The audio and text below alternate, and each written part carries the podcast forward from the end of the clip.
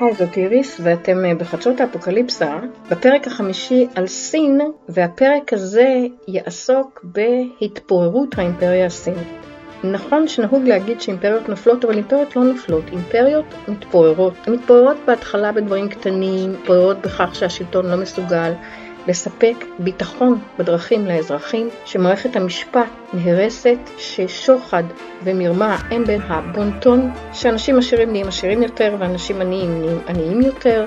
אין שום מערכת שמגינה על האזרחים, כי כל הפקידים שהם חלק מאותה מערכת ביורוקרטיה, הם בעצמם מושחתים, וכל מה שמעניין אותם זה לא סין, וזה לא האימפריה, וזה לא הקיסרות, מה שמעניין אותם זה מה הם יכולים אה, להשיג כי כרגע בשלב שסין נמצאת בו הקיסרים חלשים, ועל זה דיברנו בפרק הראשון, דיברנו על שני דברים חשובים. אחד, אם הקיסר מושחת, כל המערכת מתחת מושחתת, כי אין אף אחד שקובע את הטון, אין אף אחד שבודק שכל מה שקורה למטה מתנהל בצורה מסודרת, ומכיוון שבסין יש מערכת אחת של שלטון, קיסר אחד, מערכת בירוקרטיה אחת, שכולה מדווחת לממונים עליה, אין שום דבר קהילתי, אין בעצם, הסינים לא מכירים במושג קהילה, לפחות לא הכירו.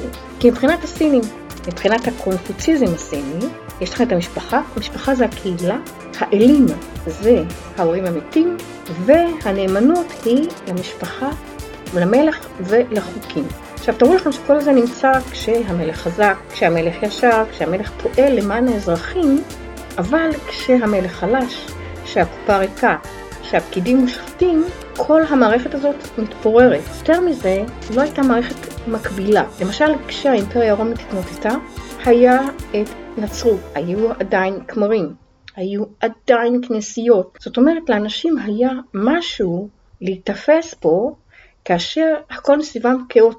בסין אין דבר כזה. אין שום מערכת לא קהילתית ולא דתית שנותנת אפשרות לאזרחים להישען עליה. יש רק את המערכת הקיסרית. יותר מזה, בגלל שזו מערכת אחת, ובגלל שאין לה שום מערכת מקבילה או מערכת מבקרת, אף אחד לא מבקר את הקיסר, אף אחד לא מבקר את מה שהוא עושה, אף אחד לא מבקר את הקיסרות כי הם לא יכולים. כי מי שמבקר את הקיסרות, דינו בוגד ודינו מוות. לכן, כל מי שיכול מוציא, משיג, גונב, לוקח, והחיים של האזרחים בתקופה הזאת נהיו בלתי נסבלים, אבל זה לא השפיע על מה שקרה בעיר האסורה, כי בעיר האסורה חיו אנשים, הרבה אנשים חיו שם, שהיו מנותקים לחלוטין ממה שקורה בחוץ. הם חיו בדרך מאוד שמרנית. הם לא למדו, לא הקיסרים ולא אף אחד שם, לא למדו שום דבר מתקדם. הם לא למדו שפות. לקיסרות לא היו דיפלומטים ברמה של אנשים שמבינים את המושג הדיפלומטי, לא היו לשגרירויות בשום מקום. מה שמחזיק קיסרות מתפקדת זה הצבא, השלטון עצמו, השלטון המרכזי, הביקורת שלו על עצמו, צר, מערכת שאמורה לטפל בתשתיות, שזה אחד הדברים הראשונים שרואים כשסין מתחילה להידרדר, זה שאין כסף למשל לנקז או לנקות את התעלות שמונעות הצפות של הנערות. אז בעצם ברגע שזה צפה, כל מי שנמצא באזור, כל מי שמגדל באזור, מאבד את כל מה שיש לו. בשביל זה הייתה גם קרן מיוחדת לעזור לאסונות טבע, אבל כשהקיסרות לא מתפקדת, הכסף לא מגיע לאנשים, הוא נעצר אצל הפקידים בדרך. דבר נוסף שהקיסרות בדרך כלל מספקת זה ביטחון בדרכים. כשהמצב הוא כזה שהכל מתמוטט, והחיילים של הצבא לא מקבלים משכורות למשל, אז הם הופכים לבנדיטים, הם הופכים לקבוצות שיושבות על דרכים, הם יושבים בדרך כלל איזה הר גבוה, הם בונים לעצמם אה, מחנה. עכשיו הסיבה שהם ישבו על הר גבוה זה בשביל שאי אפשר היה, אפשר היה לתקוף אותם, אלא אם צריך לעלות בסוסים, סוס אחרי סוס אחרי סוס עד שמגיעים אליהם, הם בדרך כלל היו אה, הורגים את כולם לפני שהם הגיעו. והם היו פשוט נכנסים נגיד לעיר קטנה, לכפר, בוזזים, שודדים, רוצחים, חוטפים, אונסים, לוקחים את מה שהם יכולים וחוזרים חזרה למקום שלהם. כשיש מערכת שהיא עובדת, אז מטפלים בזה, אבל כשהמערכת לא עובדת, דבר נוסף, כבר מהמאה השנייה לפני הספירה. היה דבר כזה בסין שנקרא אה, מאגר של מזון. מחסני מזון שאמורים היו לספק מזון לאנשים כשקורה דבר כזה שיטפון, בצורת כל דבר אחר. כל המערכות האלה שאמורות להגן על האזרחים לא היו קיימות יותר, וככה סין נכנסת למאה ה-19, מה שהסינים קוראים 100 שנות השפלה. זה היה יותר מ-100 שנים, אבל כל הניתוק הזה וכל המערכות האלה כבר התחילו לחרוק הרבה קודם, לכן לכולם. כל מי שרצה יכול היה להיכנס לסין ולעשות מה שהוא רוצה בסין, ולהביא את סין למצב שאנחנו מכירים את הנרטיב של 100 שנות השפלה.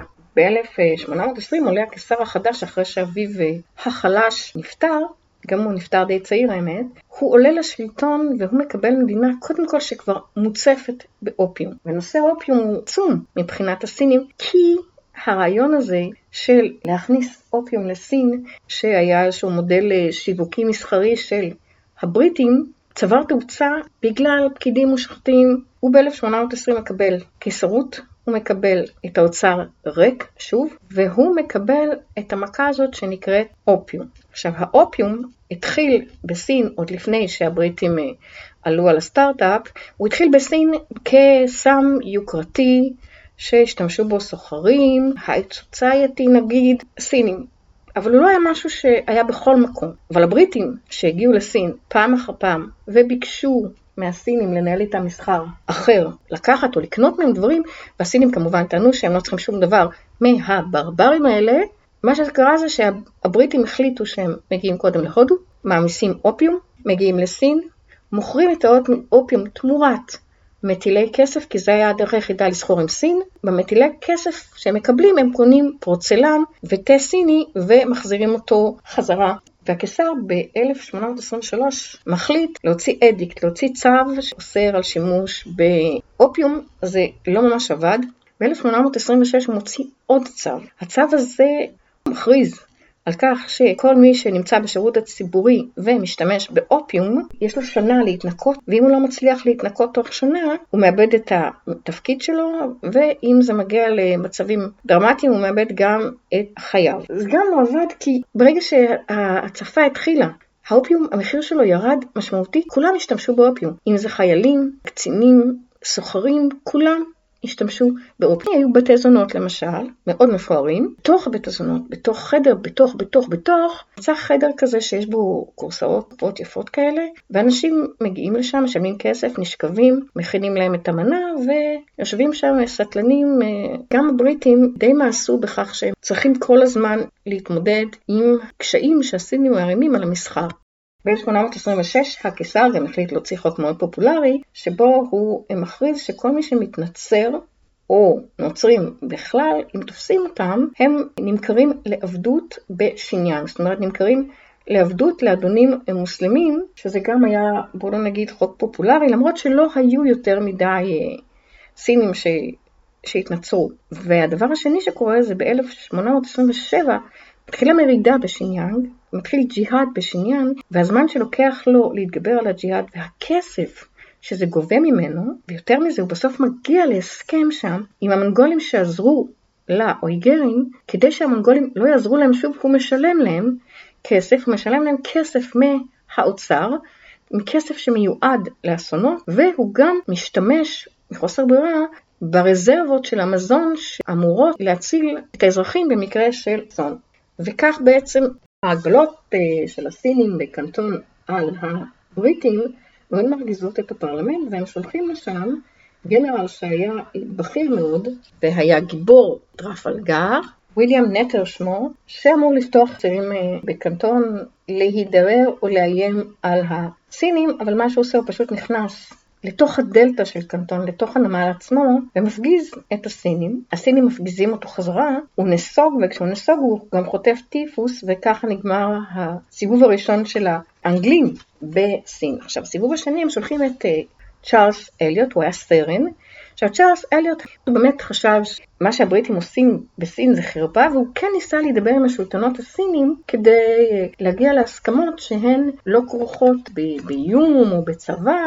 זה לא עבד כי הסינים, לא הסינים, זאת אומרת אלה שנמצאים באזור בקנטון הבינו שיש להם בעיה. אלה שהיו צריכים לדווח לקיסר או שהם דיווחו שקר או שהם דיווחו שהכל בסדר והבריטים אה, קטנים וחלשים והקיסר ממנה את לי סנשי שהוא היה בירוקרט בכיר בסין, הוא ממנה אותו לטפל בבעיה של האופיום בסין והבחור האמיץ הזה מגיע לקנטון, מוצא את המחסנים של הבריטים של האופיום וזורק את כל האופיום לים. מתחיל משבר רציני בקנטון. עכשיו צ'ארלס אליוט מנסה להרגיע את המצב, בינתיים כנראה שני בריטים, מלאכים, רוצחים בחור סיני. קיסר שומע על זה והוא מתעקש ששני הבריטים יעמדו למשפט בסין. צ'ארלס אליוט מוכן לשלם פיצוי, זאת אומרת משפחת הנפגע, וכדי לא לחמם את העבירה יותר מדי, הוא לוקח את האוניות שלו ועובר להונג קונג כדי שכל העניין יירגע, לא להכניס לשם צבא ולא מלחמה ולא שום דבר, אבל הקיסר לא רק שהוא מתעקש, או לא לתת בשום אופן, הוא גם מורה לכל האזרחים בהונג קונג, לתושבים, בשום אופן לא למכור אוכל לאוניות של צ'ארלס אליוט שנמצאות בהונג קונג. החבר'ה באוניות לא מצליחים לקנות אוכל, והם מאיימים שאם לא יגיע אוכל, הם ייכנסו חזרה לדלתא בקנטון ויפגיזו, ועדיין מחליטים לא לתת להם אוכל, והם כמובן נכנסים ומפגיזים את קנטון. לי סנשי מבין שהמצב הרבה יותר מורכב ממה שכולם חושבים, וחוזר לקיסר ומציע קודם כל לחזק את הביצורים בקנטון, וכדאי לדבר עם האנגלים כי הם בכל זאת כוח. לא בטוח שהצבא הסיני יכול לעמוד מולם, והתגובה של הקיסר היא מאוד בוגרת, הוא מסלק אותו מכל תפקיד ציבורי ומגלה אותו לשנייה יחד עם כל המשפחה שלו. הוא שולח לשם גנרל אחר, גנרל מונגולי, עדיין, למרות כל מה שאמרו לו ולמרות שהסבירו לו ורמזו לו, זה לא עזר. גם הגנרל המונגולי מגיע לשם, וכבר הצבא הבריטי מתחיל להגיע לשם, הגנרל המונגולי מגיע לשם, מבין שיש לו בעיה גם, בדיוק כמו הקודמו, ולפני שהצבא הבריטי מגיע, הוא מציע משא ומתן עם צ'ארלס אליוט, והסיכום של משא ומתן הוא כזה, הסינים ייתנו שישה מיליון במטילי כסף, פיצויים על הסחורה, שהבריטים יקבלו אי באזור שזה הונג קונג, שכל שיטת הקנטון תיעלם, שהם יוכלו להגן על אזרחים בריטים בסין, וכדי שיפתחו להם גם את הנמל בנאנג'ין וגם את הנמל בשנגחאי. הוא חושב שזה תנאים בסדר גמור, חוזר לקיסר, מציע את התנאים והקיסר רוצח אותו ומאשים אותו בבגידה. ואז הקיסר שולח את הבן דוד שלו לקנטון כדי להתמודד עם מה שקורה. עכשיו, בן דוד שלו הבין מצוין מה קורה למי ש... לא מספר את הנרטיב שהקיסר רוצה לשמוע, אז בזמן שהצבא הבריטי מגיע ומתחיל להשתלט גם על קנטון, ומתחיל לעלות למעלה להשתלט גם על ננג'ין, על הנמל של ננג'ין ועל הנמל של שנגחאי, כשהוא נכנס כבר לפרל ריבר, לדרך שמובילה לבייג'ין, עדיין הבן דוד מספר לו שהכל טוב והבריטים מתחננים להפסקת אש. תכלס, סינים נלחמו בבריטים, קודם כל שרובם היו על אופיום, ודבר נוסף, הם נלחמו עם סכינים, עם חרבות ועם כידונים. בזמן שהבריטים הרבה יותר מתקדמים מבחינת מה שהם יכולים כשהם מגיעים ליבשה, אני כבר לא מדברת על ההפגזות מהים, שזה ב... מה שהסינים לא הבינו, זה שהחיילים הבריטים שנמצאים על האוניות, הם חיילי יבשה, זאת אומרת הם יכולים גם להילחם ביבשה, כי אצל הסינים, מי שעל האונייה נלחם על האונייה וקיבל אימונים והשכלה של לוחם על האונייה, ומי שביבשה קיבל את מה שצריך לגבי לוחמי יבשה. בסופו של סיפור הקיסר מקבל את הידיעות. בינתיים גם הבריטים, הפרלמנט הבריטי, מסרב להסכם המקורי. הם רוצים עכשיו 21 מיליון במטילי מטילי קייס פיצוי, וכמובן כל הדברים אה, ש, שאמרנו קודם, ומקבלים את כל מה שהם רוצים בהסכם ההשפלה הראשון, מה שנקרא הסכם ננג'ין, שנחתם ב-1841. ועדיין, אחרי כל מה שקרה, הקיסרות, הקיסר, האנשים סביבו, לא חשבו לרגע שכדאי לארגן את הצבא מחדש, שכדאי לקנות ציוד, שכדאי לשפר את האוניות, הם עדיין סיפרו לעצמם איזשהו סיפור שבו אה, הסינים כרגע ירידה מסוימת בגלל כל מיני דברים שקרו, אוטוטו הם נלחמים בכל הזרים הברברים, הם עדיין קראו להם ברברים, ובסוף גם ינצחו וסין תחזור להיות uh, סין הגדולה. יותר מזה, היה תיעוב, תיעוב של כל דבר שחורג מהשמרנות של הקיסרות הסינית. הם סירבו לשמוע על דברים שיכלו מאוד לקדם את סין, למשל, כשהתחילה התעשייה והמהפכה התעשייתית, הם סירבו להביא ציוד או לשלוח אנשים שילמדו לעשות דברים בדרכים אחרות כדי לצמצם את כוח העבודה. כי במאה השנים האלו, בכלל בסין, היה הרבה יותר זול להחזיק אנשים שיעשו דברים מאשר בעלי חיים. כי למשל, יצא לך לראות את הריקשות בסין, בבייג'ין, עכשיו זה תיירותי, אבל תחשבו שהיה הרבה יותר זול להחזיק בן אדם על ריקשה שירוץ כל הזמן, מאשר להחזיק סוס. זה היה המצב בסין במאה ה-19.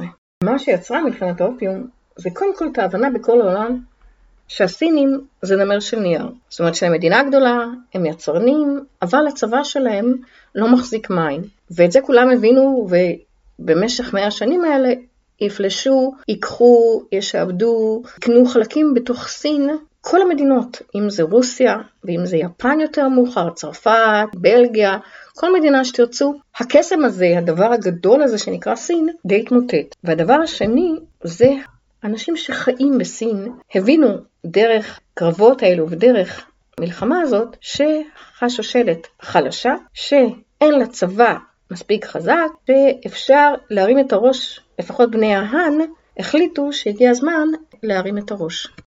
אם רוצים אה, להבין את ההידרדרות, לפני ארבע שנים בערך ביקרתי בעיר שנקראת פיניאו, זו עיר קטנה שנמצאת בצפון סין, במחוז שאנשי. זאת עיר שישבה על דרך המשי. כל הסחורות וכל מה שהגיע בדרך המשי עבר דרכה. והייתה לה את מערכת הבנקאות הגדולה ביותר בסין. רבע מהבנקאות הסינית התנהל בפיניאו.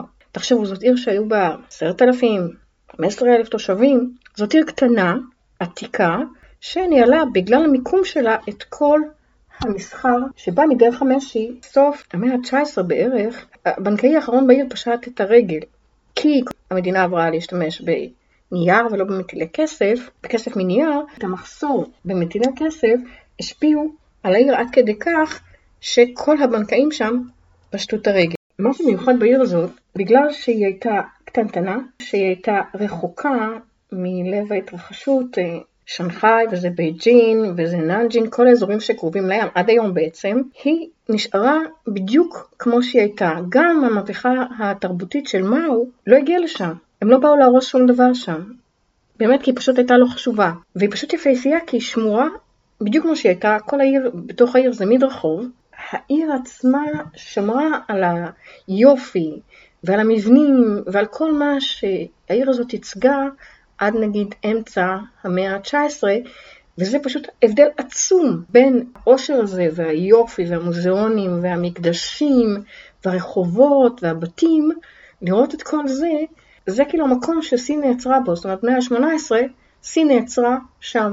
ההתפתחות, היופי, הבנייה, כל הדברים נעצרו שם, ובפיניאו זה המקום היחידי שזה עדיין אה, נשמר. ב-1850 עולה קיסר חדש, שינפאנג, שגם הוא היה בן 18 וכאמור לא ממש ניהל את החיים, אה, הוא היה מחוץ לארמון, כי הקיסרים הקודמים, אפילו של הצ'ינג, דאגו לצאת, לפגוש אנשים, להגיע לאזורי ספר, והם לקחו גם את הנסיכים יחד איתם כדי שיתרשמו ממה שקורה בסין, אבל הקיסרים האלה כבר לא יצאו מהמרחב של בייג'ין או מהעיר האסורה.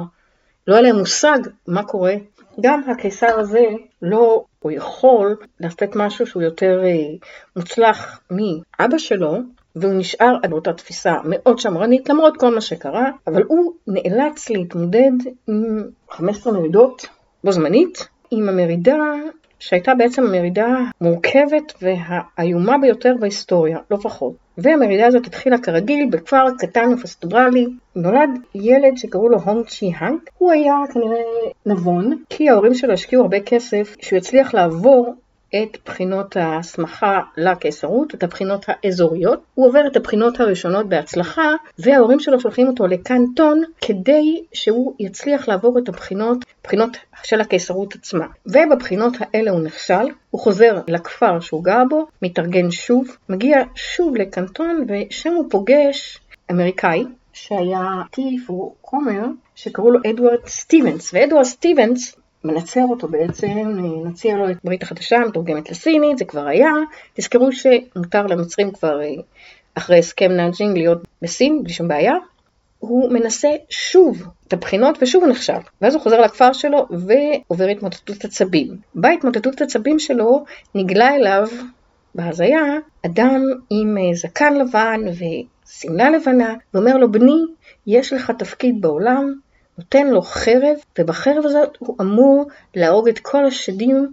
עצם העובדה שהוא קורא לו בני, היה ברור לו, לבחור הצעיר, שאם הוא הבן של אלוהים, זאת אומרת הוא אח של ישו, הכל מסתדר פי. כבר מודיע שהוא פגש את אלוהים, מצליח לנצר את הכפר שלו, בעזרת החרב הזאת שנתנו לו כביכול, הוא יוצא חזרה לקנטון, מה שהוא עושה זה לנפץ כל מיני דברים שנחשבו בעיניו עבודת אלילים, שדים, וכמובן להרוג את המנצ'ורים, כי המנצ'ורים מבחינתו, בגלל שהוא לא עבר את הבחינות, היו השדים הגרועים מכל. הוא בחור די כריזמטי כנראה, והולך לו לא רע בכלל. הוא מצליח לגייס סיבוב משהו כמו 3,000 תומכים בשלב הראשון, מגיע, מגיעים הכוחות של הקיסרות כדי לתפוס, והוא נלחם בהם ומנצח. עכשיו, כשהוא מנצח, מבחינתו זה ניצחון אלוהי, כמובן שהוא רוצח את כל מנצ'ורים בכל מקום שהוא מגיע אליו, הוא כרגע בגנשי, והוא מקים, מתחיל לחשוב על מרד, כי אם הוא ניצח בעיר עצמה, ויש לו כל כך הרבה חיילים, למה לא להתקדם? הוא עובר